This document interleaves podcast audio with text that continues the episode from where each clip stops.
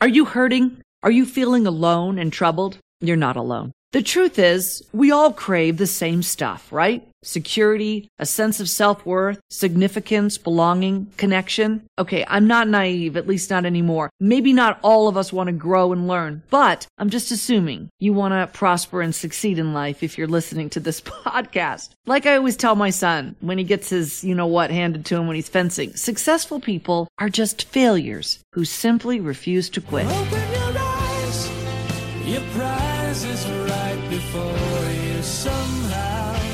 Whatever you do, just don't miss now. We all fall short. We all blow it. But we all hunger for meaning in life. And I'm here to tell you, only God can meet all of your needs. Ecclesiastes 3:11 teaches us none of us can ever fully understand God, but he makes our minds curious. We're designed by our creator to ask, who am I? Where did I come from? What's my purpose? 1 Corinthians 14:33 promises God is not a God of confusion.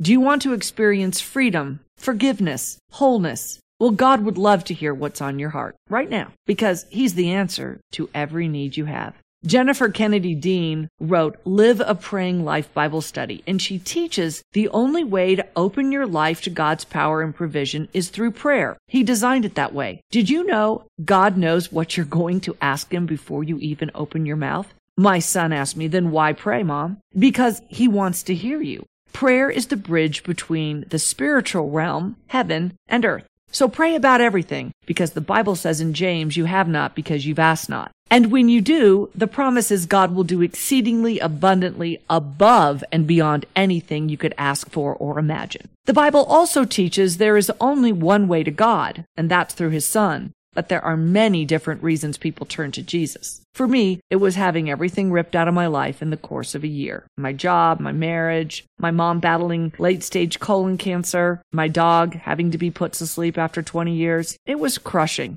But in all that suffering, God had a plan. I just didn't see through all the loss. Back then, a friend of mine suggested I go to church. I was so desperate, I would have done anything, but I never drank or did drugs, and the thought of men at that time just made me sick to my stomach. So I went to church. Walking into that sanctuary with all those people singing songs of praise to God changed something internally. Hearing the word of God brought me a feeling of peace I couldn't explain. That peace is what kept me coming back. Like I said, that was almost 20 years ago, but I still haven't stopped being desperate for Jesus. God gently reminded me I would never be alone. I experienced the hope of Jesus Christ because the Holy Spirit was at work within me and within all those people surrounding me. It was powerful. Nothing like it, except maybe how I imagine heaven will be. I share this humbly with you because I'm just a witness.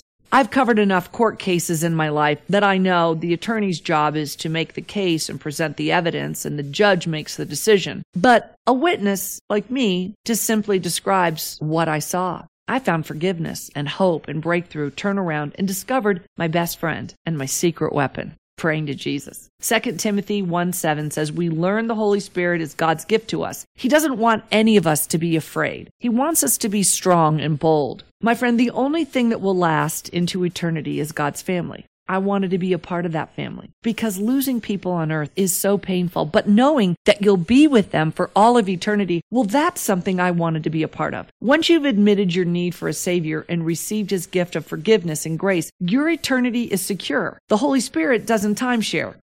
so don't let anyone tell you otherwise. There's no condemnation in Christ. The next greatest thing you can do is to be a part of someone else's eternal salvation story. Sharing the hope of Jesus with someone else in their time of need and watching a soul go from death to life, nothing else matters. Nothing. Think about it. That person will thank you for leading them to Jesus for the rest of eternity, saying, I'm in heaven because you cared enough about me to introduce me to Jesus. Perhaps some of you have been believers for many years, but you still may feel ill equipped to share the good news. Well, allow the Bible to be your guide.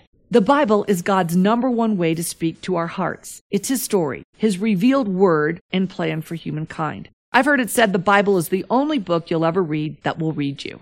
Have you ever had that happen? You're reading scripture and you feel the nudging of the Holy Spirit speaking directly to you through a particular verse? It's amazing. Let me give you a quick overview. The Bible is divided into two major sections. You've got the Old Testament, which prepares the way for Jesus, and the New Testament, which prepares people to receive him. There are 66 books in the Bible written by more than 30 different men. It offers nearly 7,000 promises for every area of your life. And the constant thread that runs through the entire book from Genesis to Revelation is how much God loves you. And you know the scriptures were written with the inspiration from the Holy Spirit because the mortal men who wrote them would never have portrayed us humans as totally depraved and in desperate need of a savior. Nobody really wants to admit that, right?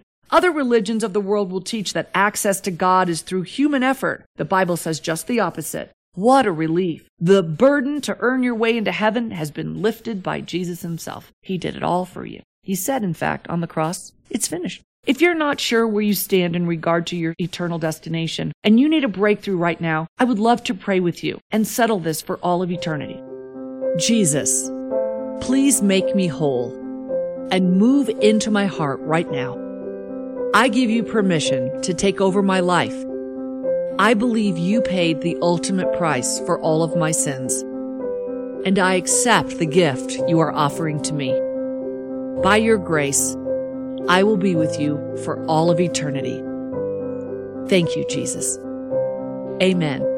Now that you've been adopted into God's family, nothing in all creation will ever be able to separate you from the love of God. That's Romans 8:39. I pray you will know you are loved, that God will reveal his purpose for your life, and that you will remember you are never alone. And when you spend time with God every day reading his word, it will come alive to you and offer you correction, protection, and direction. And most importantly, you won't be able to keep this relationship to yourself. I encourage you, be bold. Jesus is counting on you to share his love with the world, and he promises to guide you every step of the way.